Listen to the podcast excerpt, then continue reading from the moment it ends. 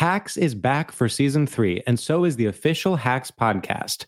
In each episode, Hacks creators Lucia Aniello, Paul W. Downs, and Jen Statsky speak with cast and crew members to unpack the Emmy winning comedy series. You'll hear Hannah Einbinder and Jean Smart speak to their on screen dynamic, along with stories from the show's writer's room, on set antics, and creating the world that Deborah and Ava inhabit. Watch Hacks streaming exclusively on Max and listen to the official Hacks podcast on Max or wherever you get your podcasts. Maureen, your Canva presentation looks brilliant. Thanks, Brett. That's because I used AI powered Canva presentations. I just described what I wanted, and Canva presentations generated the perfect slides. You can even make a talking presentation for people to watch on their own time. Check this out Recording 101 Reasons Why Beaches is the Saddest Film Ever Made by your neighbour Maureen. Is it easy to use? If you can use a computer, you can nail your next work presentation with Canva presentations at canva.com, designed for work. Oh, thanks, my neighbour Maureen. No, thank you. Look out,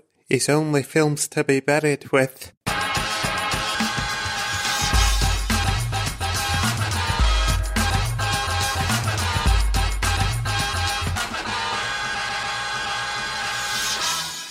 Hello, and welcome to Films to be Buried with.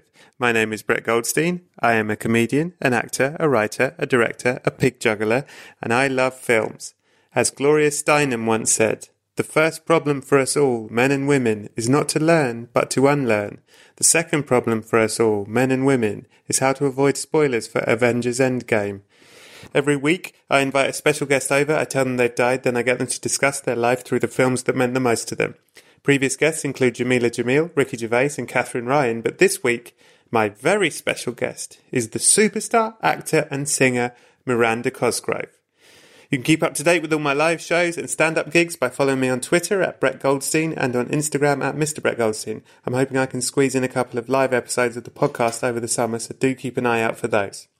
If you do enjoy the podcast and you want to support it and get more content, come and join me over at patreon.com forward slash Brett Goldstein, where you'll get extra guest questions for most episodes, you'll get videos, guest list tickets, recommendations, all sorts of stuff.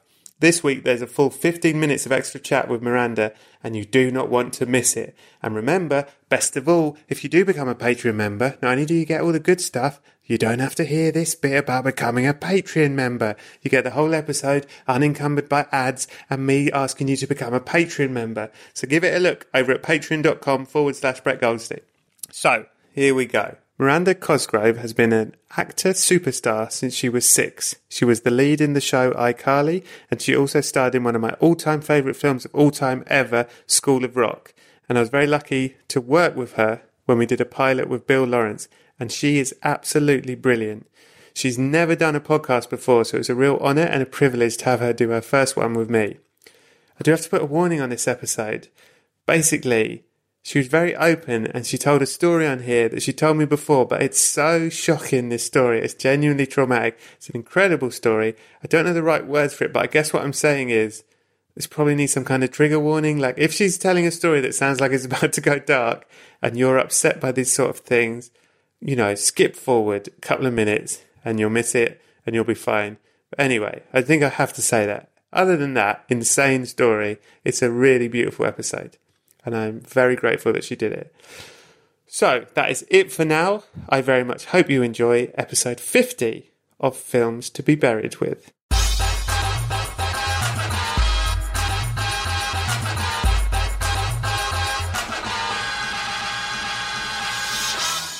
Hello and welcome to Films to be Buried with. It is me, Brett Goldstein, and I'm joined today by an incredibly special guest, a actor, a singer, a child star, an adult star, a hero, a legend, and also star of genuinely my answer for the film that I could and have watched the most over and over again. She's in School of Rock. Please welcome to the show the amazing Miranda Cosgrove. Wow, that was a really nice intro. Thank you. Thank you so much for doing this. This is your first ever podcast, right? Yes, this is my first ever, and I'm super excited that it's this one. Um, do you remember what? Okay, I will tell the listener how we met.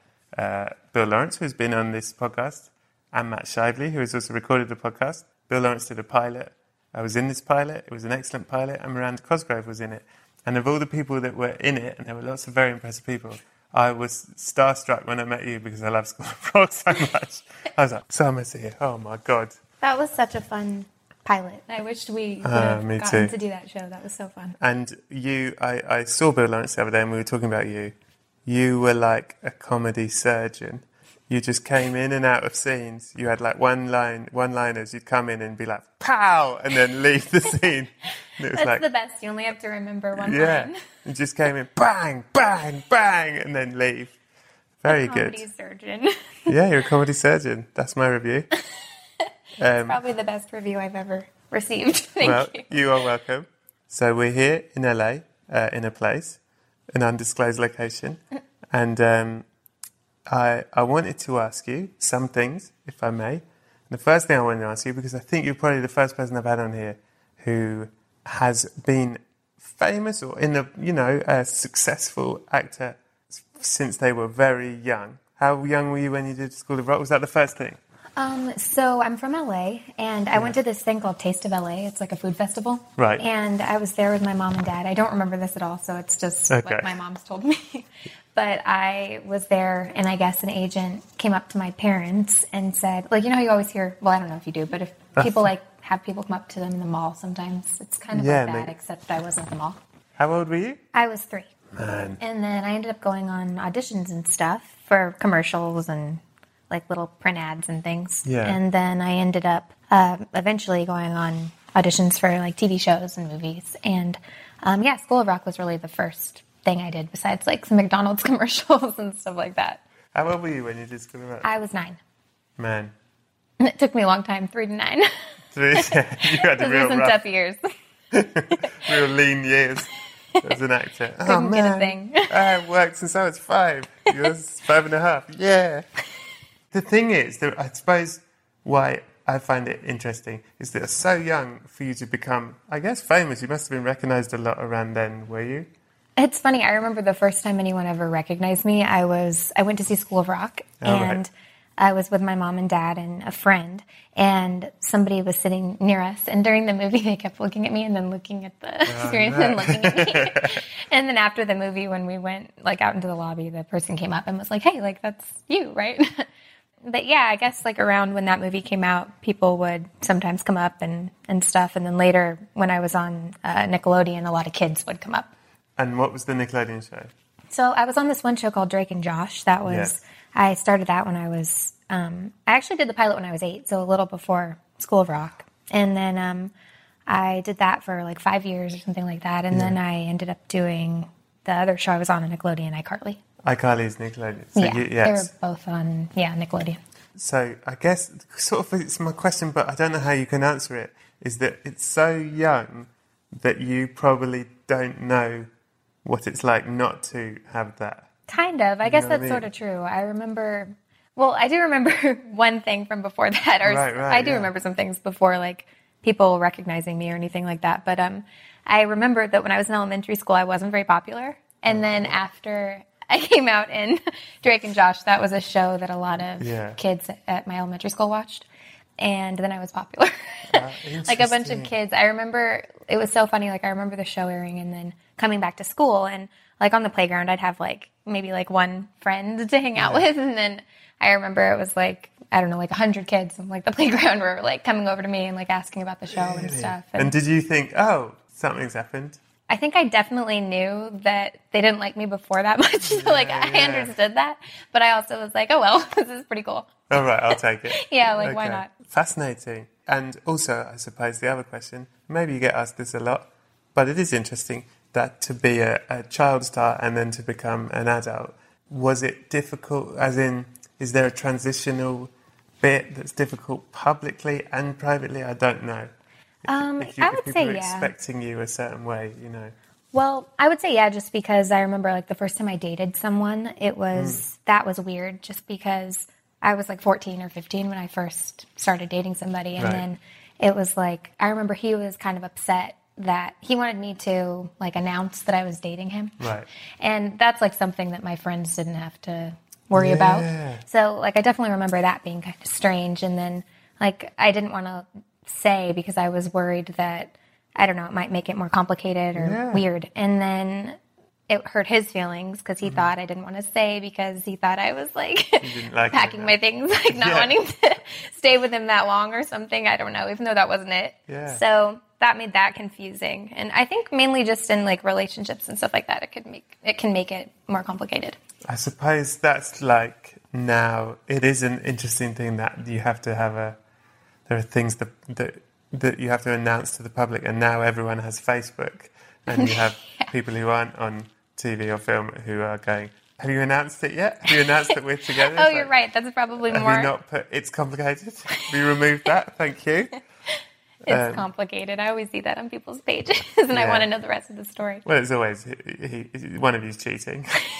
it's complicated. I'm, I'm having an affair. It's definitely mysterious. It always makes me like Yeah. want to know that person. Yeah. Oh, interesting. And what you were still going to school and stuff with all this? Um, yeah, so I went to regular school until fifth grade, and then um, when I was gonna switch to middle school in Yeah. sixth grade, I started doing homeschooling, which is also very weird. Um, it's not really home. I didn't really do homeschooling because my parents didn't teach me, but I did all my schooling on set, and then um, I had a tutor. So it's just it was just me one on one with a tutor. Yeah. And I remember I had this tutor that was really eccentric, and he used to have me raise my hand, even though I was the only one in the classroom. That's so funny. That's so I knew good. it was odd even then, but like now that I think about it now, Did I'm he like, always go, uh, Miranda? I'd be like, it's. I know it's gonna be me. Like, why don't you not make me do this? uh, give someone else a chance. Um, okay, Miranda. Wow. Ridiculous. And and the, these shows that you were on, because I'm afraid I have not seen uh, Josh and Drax and uh, you, Carly, but are they? Are you the child in it? And w- were you working with other children, or were you the child? And there were lots of adults you were working with? So on Drake and Josh, I was the only child really. Um. Okay. Drake and Josh were like 16 when we started, and I was like eight or nine. So So did you have a um, friendship with them, or were you always kind of separate? I wanted to have a friendship yeah. with them. It was kind of like I don't have any siblings, and I always kind of mm-hmm. felt like they were my brothers because Right. I was around them, them every day almost for five years, and I was always trying to get into their business. I wanted to know like who they were dating. I wanted to act like I was like in with them and as old as they were. So. Yeah. It was fun, like having them around, but it was definitely kind of weird not having a lot of other kids around. But then later, when I did the show iCarly, I started it when I was 13, and there were a ton of kids Right. all the time, like kids in all the different episodes, and then kids on the show with me all the time. So Right. um, that was So what was that like? Was that like being at a school? As in, were you all close with like you were all going through the same thing, you kids? yeah, it was cool because it was like sometimes it was kind of like how I'd imagine middle school to be because Yeah. sometimes people would come on the show and they'd be really cocky or rude and then like I don't know it was like how I'd ima- or like a really cute guy would come on the show and then like me and Jennette um, Right. who is my friend who's on the show with me we would um, like both like the same guy or I don't know I feel like I probably went through Yeah. a lot of similar things but just in a different setting What, and was the guy like a guest star and you only Yeah. had one week to make it work with him? exactly quick, quick, quick. And then one time I'll we announce it, I'll actually- it. We found out later on, me and my friend Jennette, that we went out with this guy who was in an episode that we both went out with him, and we didn't know until like a year ago. What, you both went out with him the same time? I went out with him like a couple weeks after he was in the episode, and she, I don't know the timeline actually, but Mm. but we just figured it out, and we were like, what? we got so played. Oh man. Okay, and then you did all of that. And also, I know, here's my other question. I know you a bit. You're really, uh, if I may say, you're a very lovely person. And you've been famous and successful since a very young age. It's rare that you're not, that you're a decent, good, you know, Thank you. normalish person. like, Mostly. yeah. How do you know why that is? Do you think it was eh, like good, good parents, good friends? Like, how come you could come out like this, whereas I'm not going to name names. Some people don't.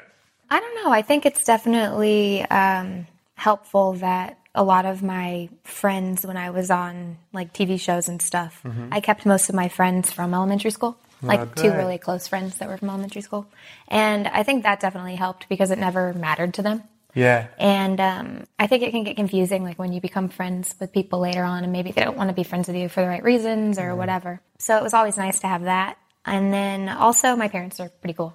Ah, that's like, that's nice. that's a good piece. And your dog's not bad. Yeah, and the dog's great. Dog keeps I'm actually happy she's narrow. not snoring right now. She snores usually when she sleeps. so she's like on her best behavior. It's her favourite podcast, she did say. So, listen, um, Miranda, there's something I've forgotten to tell you, and it's bad that I didn't tell you this up front. I probably should have told you when I got here. It's really bad. What Well, I'm just it? gonna have to the say it. band aid. Yeah, I'm going to have to say it. Um, you've died. You Oh. so sorry. Oh no. Yeah. How did you die? I want your help a little bit with my death, but you want me to I, facilitate? I want to die heroically. Okay. If I'm getting to decide exactly how I die, I would prefer it be a heroic act. I was thinking I'm really into dogs, so Okay. maybe like rescuing a bunch of dogs from a puppy mill. From a puppy mill? No. Oh, what, where they're churning out puppies? And then maybe like somebody Oh, there realizes I'm on their property and Mate, so I'm when you running say with you want dogs under my arms When you say you want me to help with your death, you want me to be the person at the puppy mill that's chasing you with a gun. Get Yes. off of my mill! I don't know why I thought I hadn't thought this out. Like I thought I really didn't have an answer, but apparently I completely do. I mean, if you this out. really want to die proper heroic, I would say you jump in the mill, breaking the mill so no puppies can be hurt again. Oh, that's good. How about that? I'll, I like. While I'm chasing you with a gun. As well. Okay, as long like. as you're there with the gun. Yeah, I was still there. I mean, I still shoot. I miss you because you dive in. But all the puppies are taken as a mill. It's, it, it's no chance that's working again. That's just that's perfect. What a wonderful death. Do you worry about death? I do worry about death. Yeah, whenever it comes up, I definitely think I don't want that to happen. Yeah. Do you believe in an afterlife? Do you think something happens after death? Well, it's funny because I was listening to your podcast with Bill Lawrence, and Yes. I'm so on the same page. I believe in like karma, big time. Right. I always think that that it's going to come back around, and that if you do something bad, that something bad's eventually going to happen to you. Or if you do something really nice, or you make good choices, then things are going to go well for you.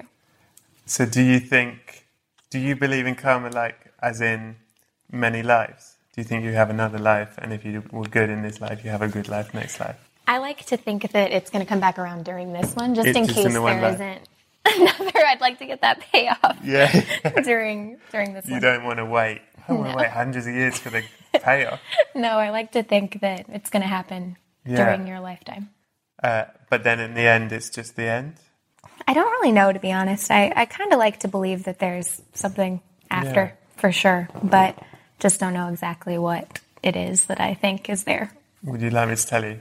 Sure, I'd love that. Oh well, uh, there is. Uh, there's a, a heaven, and it's filled with puppies. All the puppies. no that you- puppy mills. no puppy mills, but all the ones that had, they're all there, and they're like, "Thanks for helping out my mates," and yes. And it's it's great. All your, your your elementary friends are there. It's great. Everything you want is there. Ginger ale. I don't know what. You, I don't know what you. I do like ginger ale. Yeah, there's loads of it. It's on tap. But in this heaven, they're obsessed with films. And they want to know about your life through film. Are you obsessed with film? I love movies. Oh, great. This heaven's going to work out just fine for me. You would be shocked the amount of people who come on this show who don't. You're in luck. The first question they ask you is What is the first film that you remember seeing? Okay, so the first film I remember really well that I watched over and over and over again was Mrs. Doubtfire. Oh, I love that movie. I still love it now, but Yeah. I watched. My mom said I watched it so many times that the VHS broke. it's so funny. VHS doesn't even Yeah. exist now. But Do you remember the first, do you, like you watched it on VHS the first time? W- Were you alone? Do you remember? Were you with your parents? well, I can't remember the very first time I watched it, but I do remember taking it out and putting it back in. I actually remember that for some reason and getting frustrated. Like I don't know, you have to like wind. Yeah, yeah. things. And I remember being little and thinking like, "Ah, it's broken," and being stressed. And Oh, no. I like I Oh, it remember when it wouldn't work. Oh, wow. because I think I watched it, I don't know, probably 45 times, and then something happened. And I just remember panicking, thinking I wasn't going to be able to Ah. watch it. But my mom ended up getting me another, and I continued my obsession. And your parents are together, right? Still together. Yeah, they are. And you were obsessed with a film about a divorcing, divorcing couple. I was. I just, First off, the scene when um, he transforms into Mrs. Doubtfire, Yeah. that was one of my favorites when I was little. And I remember always wishing that I could do that, like be some other, like, like get prosthetics done and be some other character and go around people and have them not even know who I was. I always thought that'd be so fun. That's so interesting. because then you grew up to be an actor, and by grew up I mean at four. Yeah, I know. You've never have you ever done anything where your prosthetics and stuff you're wearing? Um, I did one episode of a show where I got to wear prosthetics, and it wasn't as fun as I thought it was going to be. I remember eating and stuff would, Yeah. if I ate anything hot, it would melt the prosthetics, and the prosthetic lips would melt off. What was it? You what was the show? It was an episode of the show iCarly that I Oh, was on. iCarly, We were supposed to dress up as, um, or just have prosthetics and be totally different people because we're famous on the show. So we go to a party and we don't want people to know who we are. So um, I'm actually trying to catch a guy who's cheating on me in the episode. But anyway, it was fun getting to. It was fun getting to do it. But like the fourth day when you're sitting there for five hours and they're putting the fake lips and everything. How long it took? It took a really long time because it's like it was a nose, chin. It was basically like your whole face. I'm gonna have to Google this. it was so weird. I remember trying to drink a smoothie and like my face was like falling off. It was so gross. Oh man, uh, it's interesting your dream of wanting to be also not recognised. I just thought it'd be fun to Yeah. get secrets and feel like find out, see how people act Yeah. around somebody else. Like maybe if somebody didn't really act the same way they act around you, or I don't know. I think that'd be fun. I the, the, uh, that's like being the Invisible Man, Yeah, exactly. which I would like. Fly on the wall. I once went to a screening of Hollow Man, which is a, an Invisible Man film by Paul Verhoeven, and he introduced it. This was like before it came out, and he said, I always thought The Invisible Man was never done right, and I've done it right. And he said, because I thought The Invisible Man should be a dark film, because if you were invisible, you would watch people, you would you would do things, you would have less morality because no one could see you. And I thought, that is a really interesting idea for a film. And then I watched the film and I thought, you didn't do that. you didn't do exactly what you just told us. This film's rubbish. But, I haven't seen it. Should I watch it? no. But we should remake it and do it. Do the Do it the right way. made. Do do the film that he said he'd made. So it was supposed to be like the invisible person was doing whatever they wanted to do because no Yeah, he was sort of like his argument was people behave themselves because we are all seen, but if you weren't seen, he doesn't believe people would be so good because they'd be their true selves, which be- aren't yeah. that great. yeah, and it's quite a dark way of looking at the world. But I was like, interesting. I'd watch that film. Anyway, speaking of scary, what is the film that scared you most? So I wasn't sure are documentaries allowed. Yeah, all right. So I saw this movie a few years ago called The Imposter. Have you ever seen that? Yes, It freaked me out so much. I don't know why documentaries usually scare me more than well, scary documentaries Yeah. than scary movies. I, I get scared by scary movies too, like Poltergeist. Um, Right. freaked me out pretty good when I was Yeah. little, and The Ring had me not wanting to watch TV. VHS. That's the last Yeah, time you watched exactly. the VHS. But Tell yeah. me about the imposter because for those of you who don't know, can you tell tell them what this Yeah, is? sure. So it's basically this this family. Their son goes missing, and how, how many years was it? Like It's maybe so four, mad. He comes back. like six years later or something. I don't think it's that long. I think it's le- I think it's Like a few. um, maybe it is more. You're right. May- may- okay, a few remember years later, couple years later. And then um, this person pops up and he says that he's their son. Yeah. And they accept him into their family and they celebrate and are all excited as if their son came back. Yeah. But he doesn't really look like their son. He Doesn't look like their son. That was He's- the piece I couldn't get past. He has a foreign accent, which their son did not Yeah, because he says he got lost in another country. Yeah, has a different skin color. Yeah, different. Doesn't one his eyes a different His color? eyes are. different. I mean, there's no. I feel like their son was blonde with blue eyes, and this Yes. guy was like brunette with like olive skin and Yeah. brown eyes. It doesn't make any So sense. mad. But they just let him come live in their home, and the movie, I think, why it scared or freaked me out the Yeah. most was just because, like, the fact that two people can just agree to believe something Yeah. and just go with it, and it's not questioned. That just it was blew my mind. That's really deep, and also is possibly the problem with everything at the moment. That is why that film I found interesting. Is they want to believe it, so badly. even though do. the evidence is entirely not the case. They just go, yeah, because they want it to be true. And they both kind of have their different motives. Like the the guy, it was because he was in foster care or something, Yeah. right? And then he really wanted a family, so he just thinks he can fit into Yeah. the mold.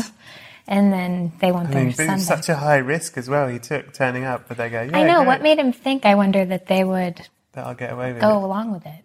He picked the right family. Yeah. they did. That's yeah, that's a good point. Yeah, great answer. Never had that. I like that. Um, what is the film that made you cry the most? Do you cry a lot? Are you a crier? I am a crier. I Oh, cry no. really easy, but I tried to pick one that made me extra cry. Actually, double cry. So, um, not that long ago, I watched this movie, um, Shoplifters. Have you seen that? Miranda Cosgrove. It's the best Absolutely. movie. I don't know if you've listened to enough of my podcast, but if you listen to my films of the year, Shoplifters was number one. Really? Yes. Well, I loved that movie. I thought it was amazing. I, Um, I told them you were great.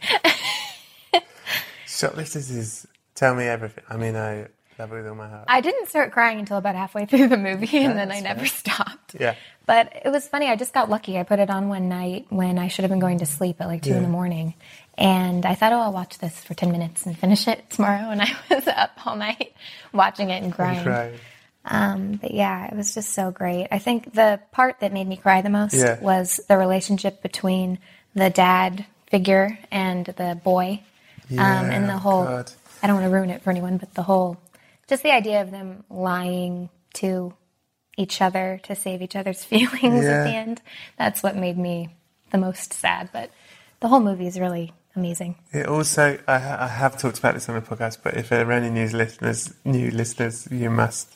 It has the best cuddle of all time in a film. the best cuddle. the best cuddle. Which scene's that? When the mother figure sees the little girl has scars on her, and she says, "I don't. Whatever you were told." That isn't what love feels like, and she cuddles her, Oh, hugs yeah, her tight. so she says it should feel like this. Oh, oh boy! oh, yeah, Oh man, it's a winner. What a film! Great. It's really great. Oh man. Okay, I'm gonna watch it again. I'm gonna cry just thinking about it. I've only seen it the one time. Now I need to rewatch. Yeah, wonderful, wonderful film. Um, what is the film that people don't really like? Critics don't like it. People say that is a rubbish film, but you are like, I love this film, and I love it without shame. Okay, so this was the easiest question for me Great. because pretty much most of the movies I like really aren't that great. Like I had to really dig deep to answer most of these questions. Like shoplifters, yes, it's Yeah, so this amazing, but is a high bar. that's not my usual at all. Um, so I wrote a few. like The Holiday is one of my favorite movies. I love that movie. I watch it pretty much. I don't know three times a year. Okay. Always On around? Christmas. Yes. Okay. Also other parts of the year, but definitely around Christmas. And um, I just love that movie. And then Shallow Hal, I really like. If you Yeah, Have you oh, your boy that? Jack Black. love Shallow Hal, and then Overboard with Goldie Hawn, that was. I love Overboard. I love that movie. I love her. I love.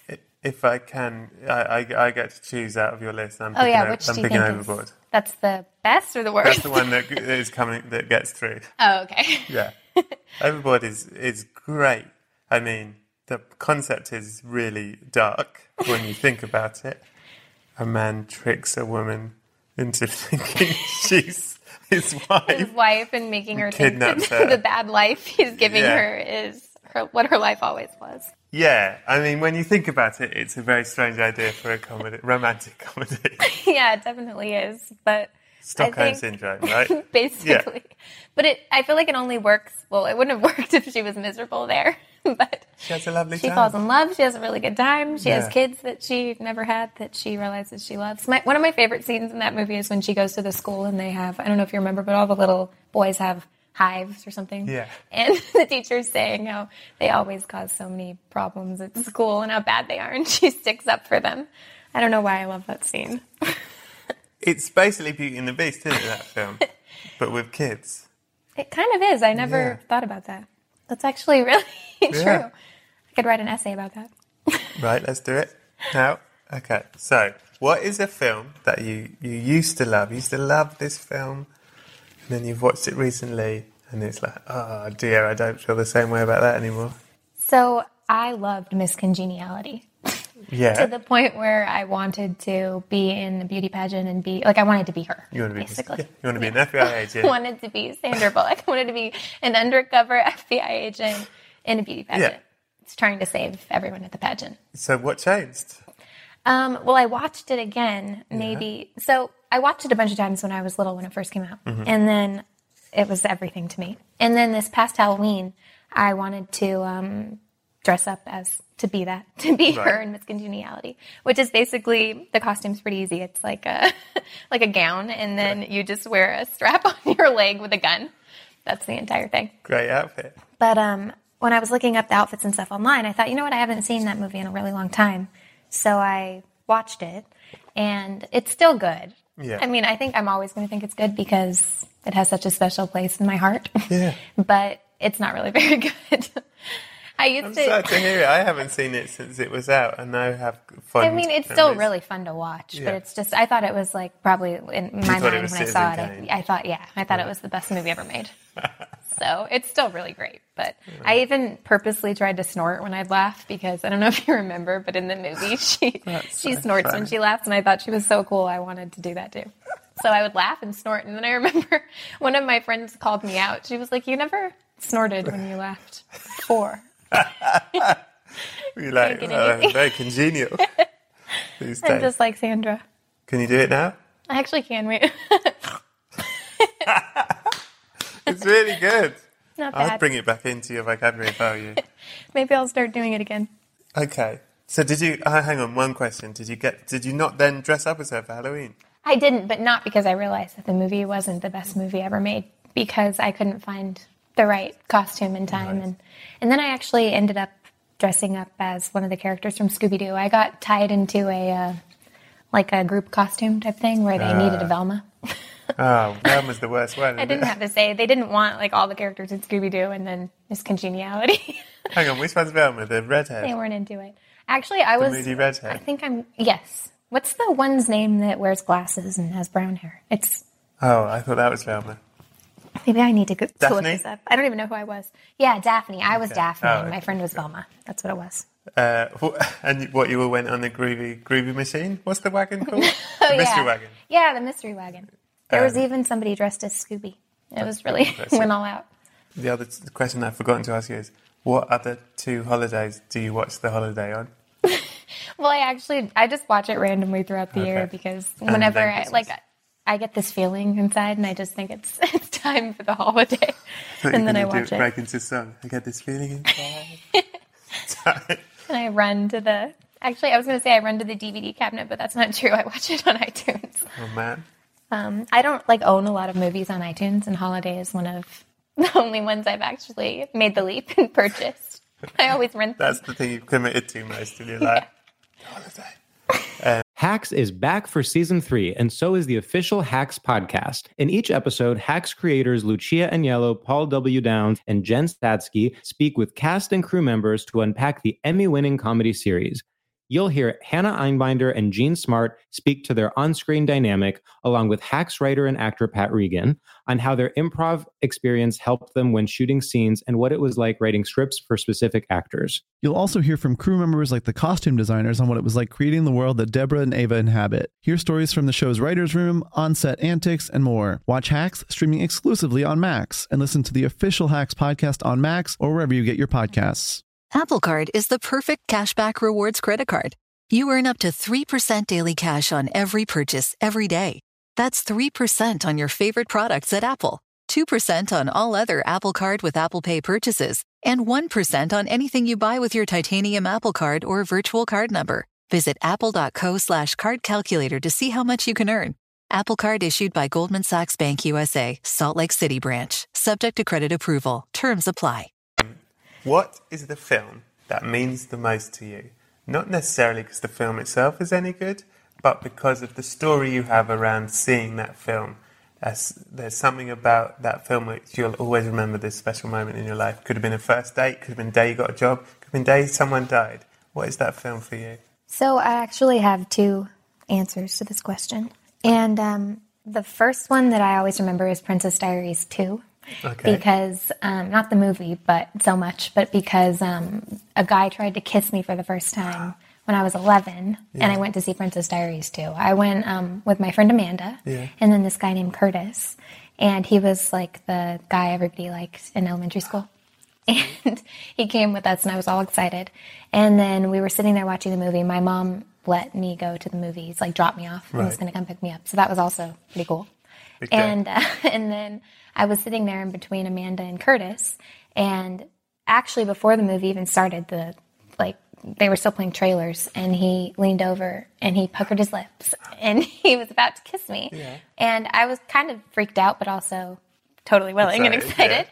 And my friend Amanda was wearing flip flops, and she took one of her flip flops off and she hit him in the back of the head, like kind of hard. and I don't think she knew. I never said I liked him or anything, so I think she thought she was. protecting you. yeah, she was protecting me. But in reality, it was kind of my dream for him to kiss me.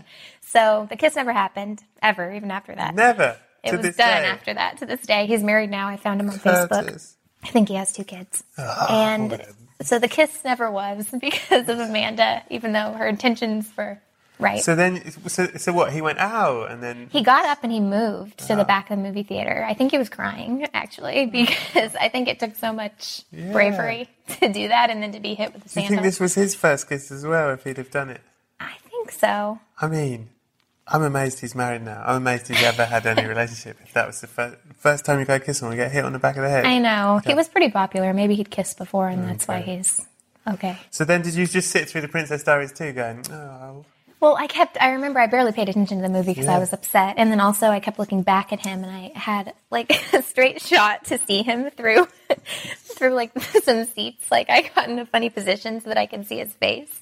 And I remember thinking he was crying. And then towards the end of the movie, he wasn't crying anymore, but every time I'd look back, his arms were crossed and he was kind of just mad, upset. And then I still hung out with him and stuff, but he never tried to kiss me again. and I never had the nerve to say, I actually really wanted you to kiss me. I just kept that to myself. So Curtis. it never was. When you found him on Facebook, did you think I still, I still uh, fancy you? I was looking for him on Facebook because I thought he was like the one that got away. But um, but yeah, when I looked him up, it was a couple years ago, and he was already maybe twenty five or something like that. And yeah, he has two kids. He looks happy. Well, Things worked out. well, good for him. uh, what was the other story? Oh, so my other story is Pitch Perfect 3 might have actually saved my life because What a headline! I went, I went on a second date with this guy and we went to see Pitch Perfect 3. And um, after the movie, we went to eat or something and we were hanging out. And the date didn't go very well.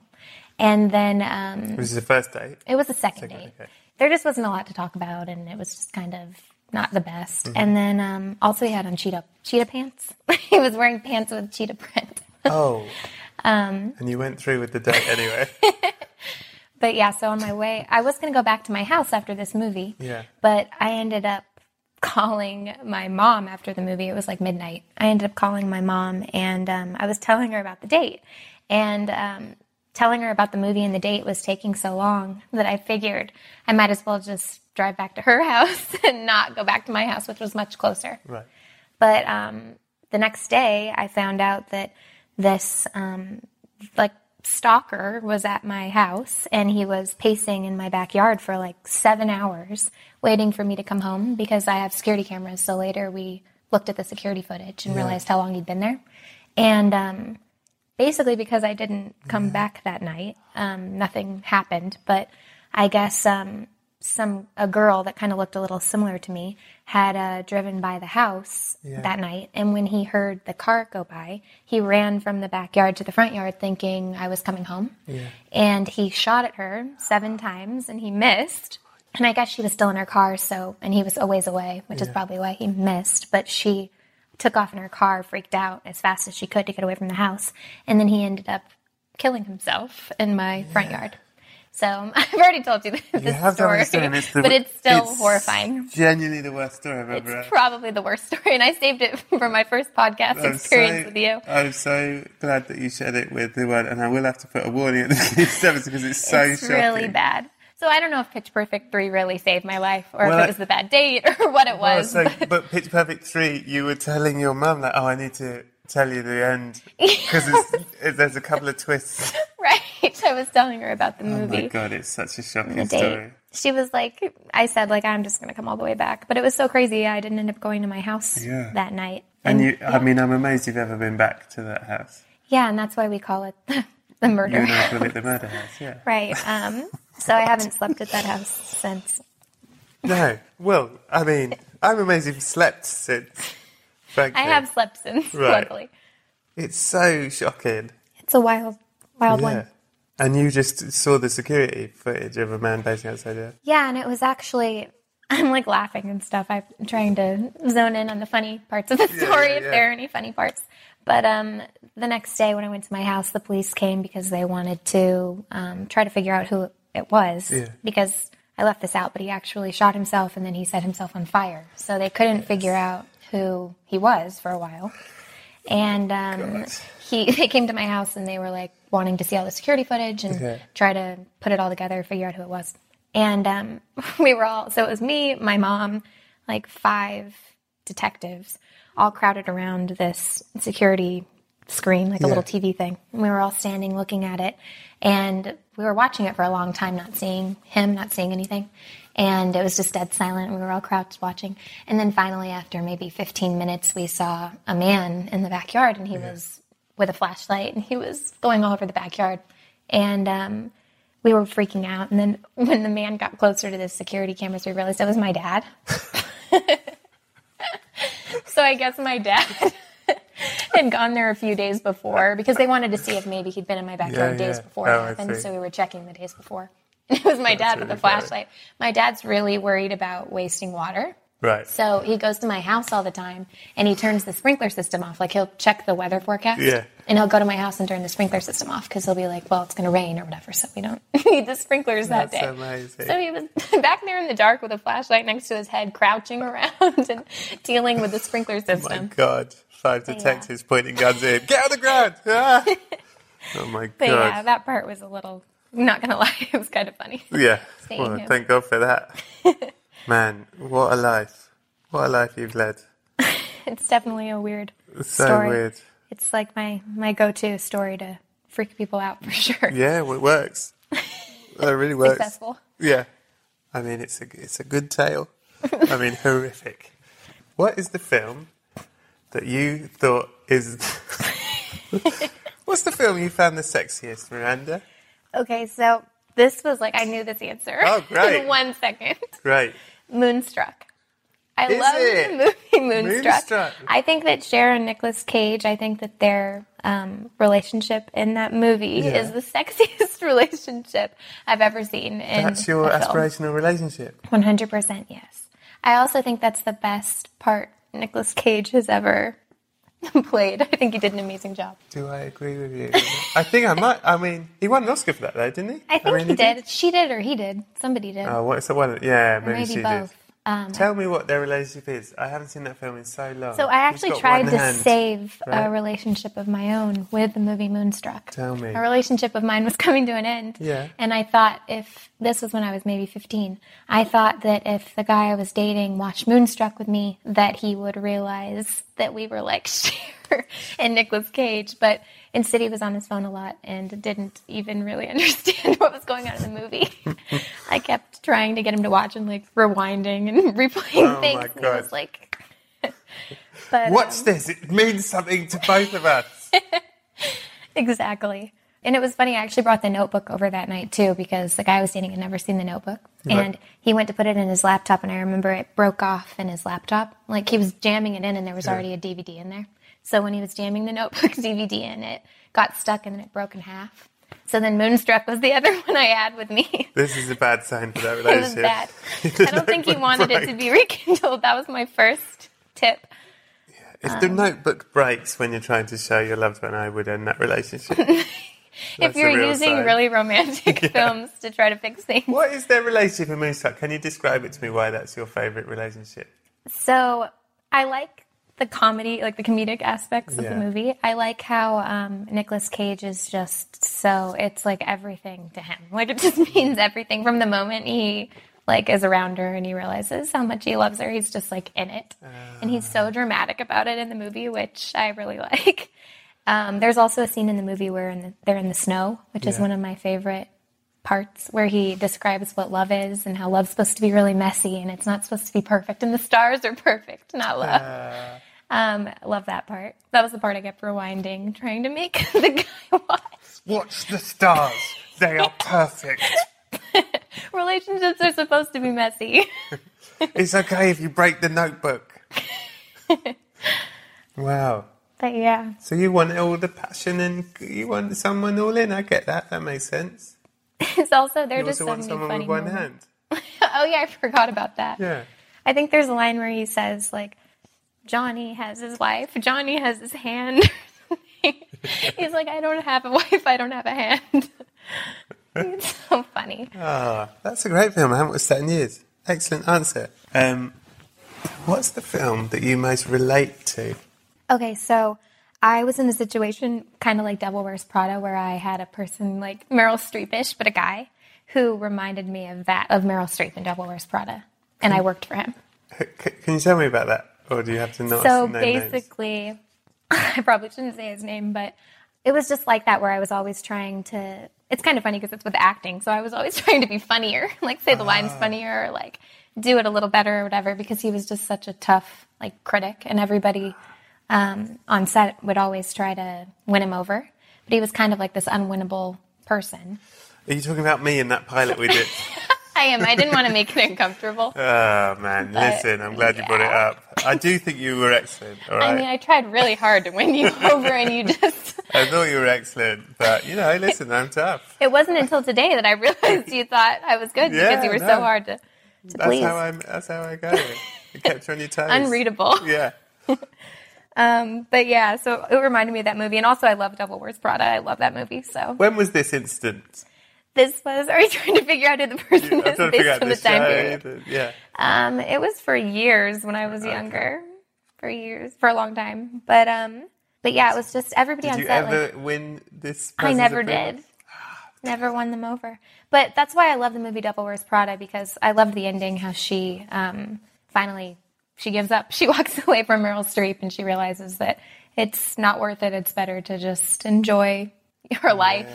And she's kind of losing like her friends and her boyfriend and the life that she used to have because she's trying so hard to please Meryl Streep in the movie. So yeah, I I really like that. It's very film. interesting. That I think I, I think it's taken me a long time. I think there's a day that's good that that narrative of you have to win something, and sometimes I've had a relation I've had a relationship where you're trying to make something work and you'll do anything you can to make it work, and then you realise, oh, this is an impossible task, and actually to win is to walk away from it. Yeah, it's kind of a good life lesson. I Yeah. feel like I definitely learned that. Well, from Devil Wears Prada, but also Thank you, Devil Wears Prada. Yeah, thank and you. from working with me on that pilot. yeah. and also from working with you. So you taught me a lot. That's very good. Uh, okay, what is the greatest film of all time? Objectively, aliens come down. They go, "What is cinema?" It might not be your favourite, but it's the greatest. The aliens are going to be watching Stand by Me if it's, if it's up to me. Oh, those aliens are in for a treat. If that's the only film that they're able to see. Yeah, I love. Stand by Me. I love pretty much everything about it. River Phoenix is probably one of my favorite parts of the movie. right. but also just I love coming of age stories. I love that kind of thing. And also I feel like I had a lot of my closest friends that I'm still friends with now from when I was 12 or 13. Right. So whenever I watch that movie it makes me think about like my friends that I still have and I feel like it is really true like the people that you bond with when you're that age Yeah. and when you're really growing up you're kind of if they're a good friend you're pretty much bonded to them Yeah, forever. My, my best friend's Rich and Paul. They're uh, from when I was thirteen. Yeah, it's kind of like Yeah. when you go through that many things with somebody and they're still by your side. It's hard not to, to stay friends. That's very nice. And that's um, Rob Reiner, Yeah. who is is. the most underrated director of all time. That movie is so good. I just really love that movie. I think, and, and I, I know that I am guilty of the thing in it. You know, when he tells the story of the sick, the pie contest, and everyone Oh being yeah, sick, and it shows the whole thing. and it, and then it ends the story, and then the guy says, "And what happened next?" What? and they goes, "That's it. That's the end of the story." And he's like, "No, but what happened to the kid? What happened to the thing?" I'm like that kid. like after you see a movie or something, you want to know Well, what else anyone, happened. you know, almost your story. Your the first time you told me Murder House, I had so many more questions. like, but then Questions what happened? Then what happened the next day? What? um, yeah, Murder House. That's the name of the story. that's the the, name. that's the name of your If book. it's ever turned into a, a Film. lifetime movie. I also um I love the Oh, scene go in on. Stand By Me when uh, River Phoenix is talking about how like no matter what he he really breaks down and he says no matter what he does, people always just expect the worst from him because his family is not great. yeah. Um, that's like one of my favorite scenes in any movie. It's really good. What is the one film that you could or have watched the most over and over again that isn't School of Rock? 'Cause that's mine. Notting yours? Hill. Notting Hill. I love that movie. Notting Hill. No one saw that coming. Notting Hill. It's so good. Yours Yeah. is really School of Rock. Yeah, I, I think School. Look, I'm going to tell you this to your face. I don't think I have told you this in human life. School of Rock is a perfect film. I don't think there is a single moment wrong with School of Rock. And I also think that School of Rock looks like, on paper, like if you watch the trailer, it looks like a lot of films. Like you sort of go, I know what that film is. But then when you watch School of Rock, you go, I've never seen that film done so perfectly. Like it's so satisfying, it's so funny, and it makes me cry so much. Truer It's words so- have never been spoken, but that's how I feel about Notting Hill. Right. Well, there you go.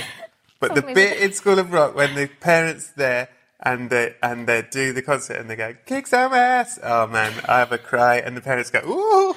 It's so I remember good. when we were doing the movie, they were I was so bummed because I didn't I wasn't in the band, so I didn't get to say ass.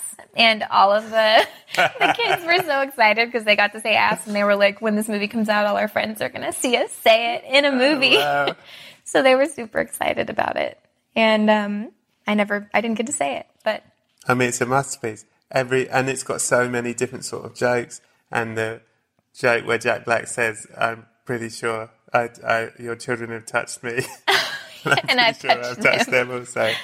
Great. Uncomfortable. And uh, what's her name? Uh, Joan Cusack saying, "We have lost your children." It's so good. What a film! Zach's awesome. I saw it live as well. I saw the musical. Oh, cool! I London. did too. Have you seen that? How in did- New York. Yeah. How was that for you? It was cool. I really liked getting to, to see it. And it's so cool that all the kids actually played the instruments and stuff. Yeah. I didn't know that when I went in to watch the play. And then afterwards, when everybody was saying, you know, they really played the instruments, I was like, wow, that's pretty cool. I really should have paid attention to them. I just thought they were miming. Uh, what?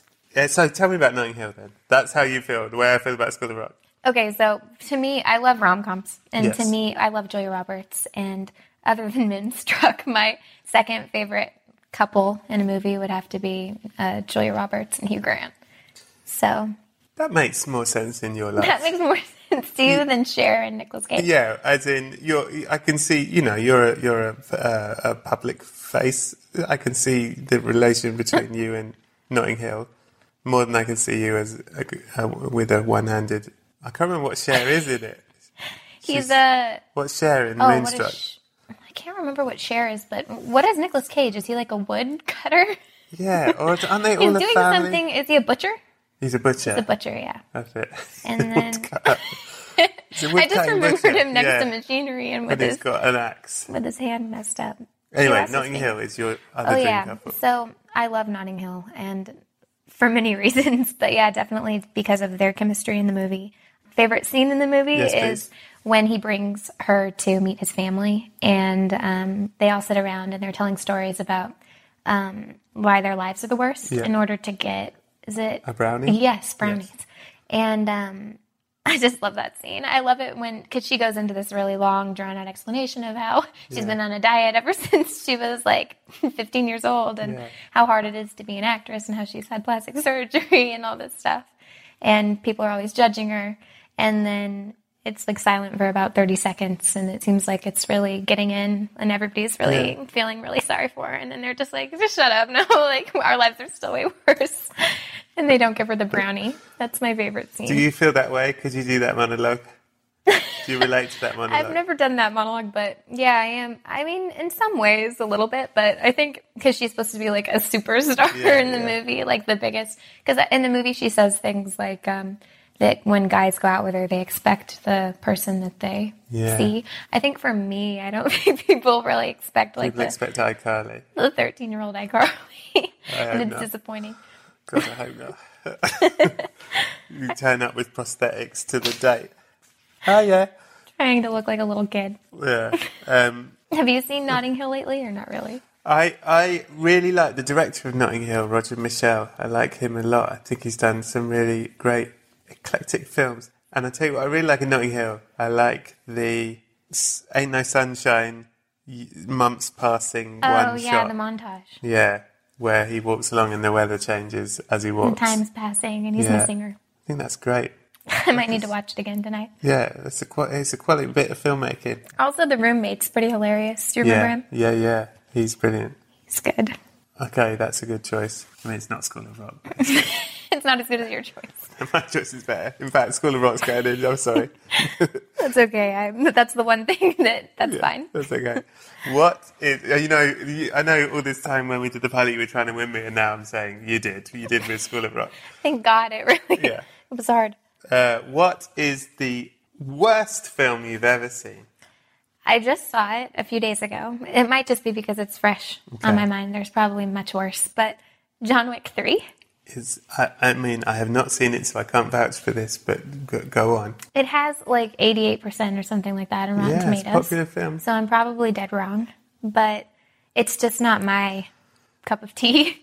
But I um it was so funny because when the movie ended, because Yeah. the whole movie it's, you know, like fighting and Shooting. it's good. Like it's like really brutal deaths and, and the choreography of the fight scenes and stuff. Yeah. It's really It's like the opposite of Notting Hill. right. It's just not my thing. But when the movie ended there were I was thinking like what was that? And then there were these three guys behind me that were like I don't know, maybe 18 or 19.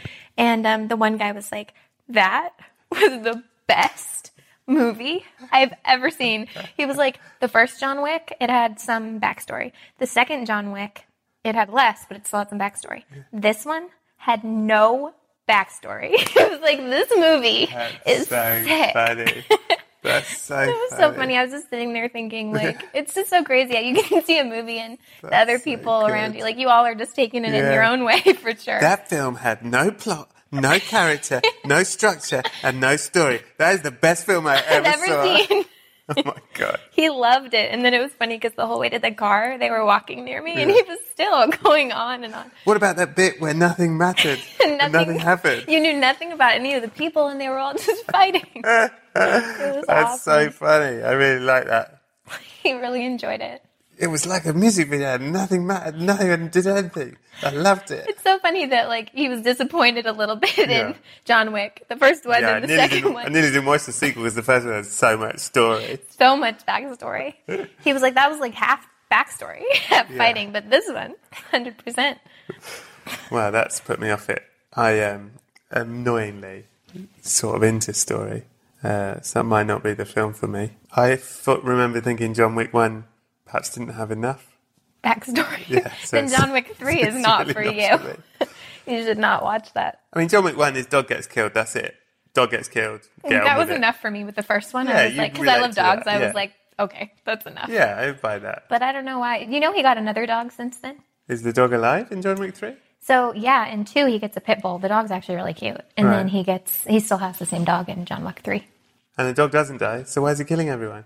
He's just so pissed about that first, First dog. dog. It's a really good dog.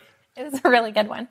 So he's still angry through. He, I mean, I thought he'd killed everyone that had hurt the dog by then, by now. Not yet. And then, oh, there are also two dogs in the movie that are Halle Berry's. Maybe I like this movie a lot Yeah, more than I, I'm saying I I'm did. starting to really relate to it as well. I'm actually like pretty into it. Um, Halle Berry has these two dogs, and they're German shepherds, and they fight with her, Mm-hmm. and they're like killing machines. And that was another thing that the, that the guy said when I was walking to the car and eavesdropping on his conversation. He was like, um, "And those dogs," he was like, "I've never seen dogs do that in a movie because they were really amazing. Like the dogs, I don't know how they made it look like they did the stuff. They What did the dogs do? Shoot people? They pretty much they um she yells I can't remember its name, but it's like Punjab or some weird name.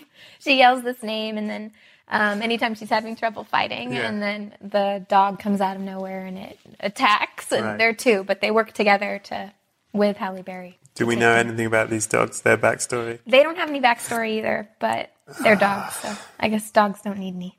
I was in I feel like if I were to do this podcast with you again in a week, this film would now be your favourite. favorite. Actually, you're right. You're completely right. You're talking yourself into loving it.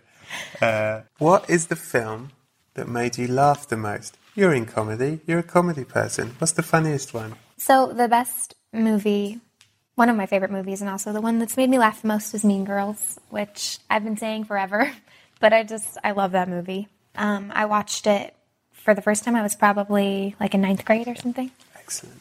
and I saw it in theaters. And I remember just like it was probably one of the first times I really just like laughed out loud in a movie theater.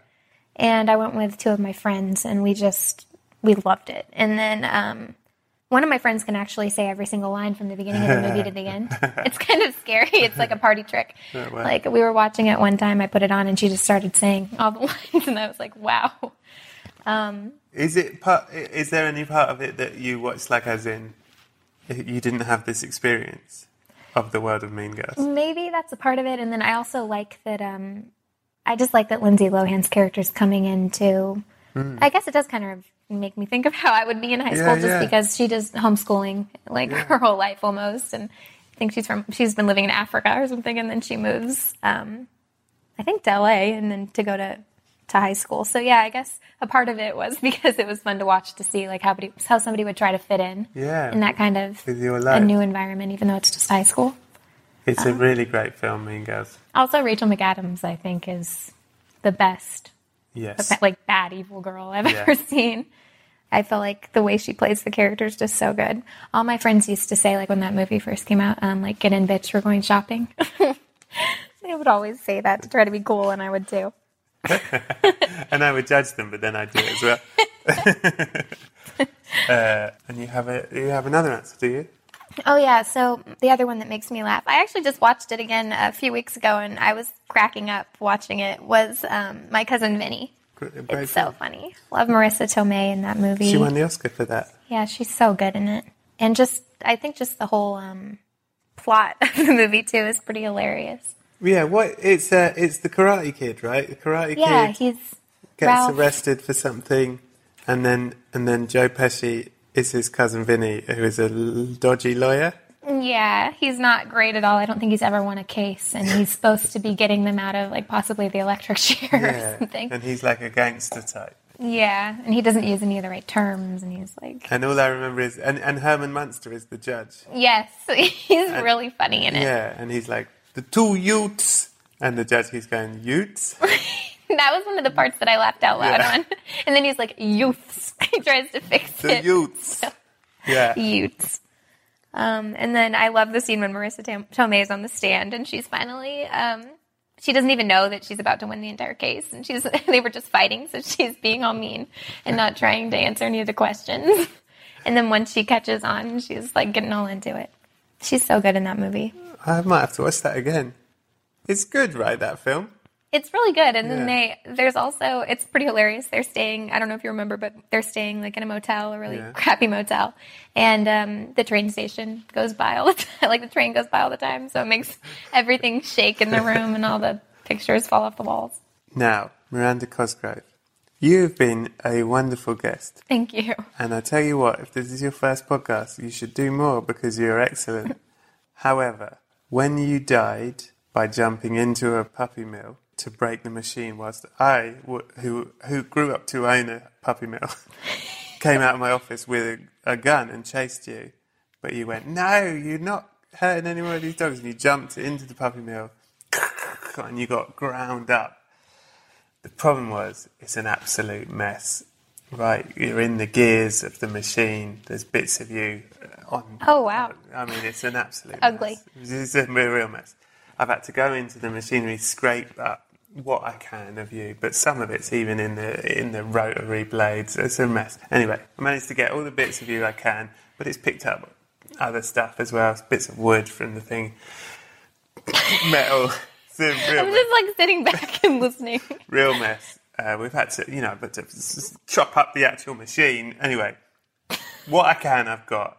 We put it all in a coffin. There's so much more of you than we thought because of all the extra bits, right? There's no room in this coffin. It's it's rammed. There is only enough room to put one DVD in the side you that you can take over to the other side. And on the other side, every night is movie night, and one night is your movie night. What film are you taking to show everyone in heaven? Oh no. I already kind of used it. It would be Bridesmaids. Because I'd want to pick a movie that would make people laugh. For sure. And that one makes me laugh the most. You could also take School of Rock. Or John Wick 3. John Wick- Now that I realize it's my second favorite movie. it's of course John Wick three. I don't want to give people in heaven too much to worry about the backstory and whatnot. Yeah, they've already been through their Yeah. whole life. You can have bridesmaids. That is excellent. Thank you. Um, Miranda Cosgrove, what an absolute delight. Thank you very much for doing this. Is there anything you would like to tell people to look out for? Anything you want to plug? Anything you want to tell them before we say goodbye? I've recently gotten to kitten rescue. I'm Okay. I'm helping random cats that I find. Yeah. So um, if you want to check out, go to my Instagram. You can check out some of the kittens I've rescued and hopefully some more in the future. Oh, great. All right. Well, I'll look out for kitten rescue. Uh, Miranda Cosgrove, thank you for your time. Thank you for your life. Thank you for your death, uh, heroic as it was. Uh, you've been wonderful. Good night. Good night. Good night, sir. So that was episode 50. Head over to patreon.com forward slash Brett Goldstein for the extra 15 minutes of chat with Miranda. If you do enjoy the show, please subscribe and give it five stars and a nice review for the simple reason. Apparently it helps our numbers, means more people get to hear it, I can keep making it, etc., etc. We can all keep doing this until forever and ever until the internet explodes. Thank you so much to Miranda for doing this. It was brilliant. And thanks to Scroobius Pip and the Distraction Pieces Network. Thanks to Buddy Peace for producing it. Thanks to Acast for hosting it. To Adam Richardson for the graphics. Lisa Lydon for the photography. Join me next week where my special guest will be the stand-up comedian Chris Martin. And that is it for now. In the meantime, have a lovely week and please be excellent to each other.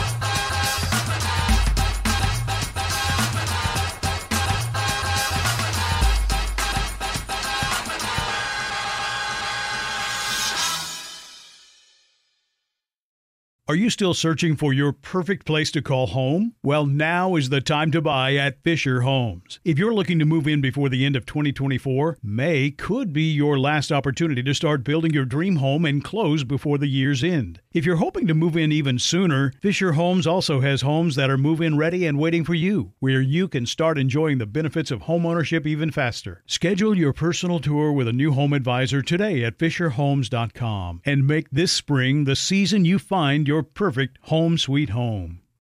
Maureen, your Canva presentation looks brilliant. Thanks, Brett. That's because I used AI powered Canva presentations. I just described what I wanted, and Canva presentations generated the perfect slides. You can even make a talking presentation for people to watch on their own time. Check this out Recording 101 Reasons Why Beaches is the Saddest Film Ever Made by your neighbour Maureen. Is it easy to use? If you can use a computer, you can nail your next work presentation with Canva presentations at canva.com, designed for work. Oh, thanks, my neighbour Maureen. No, thank you.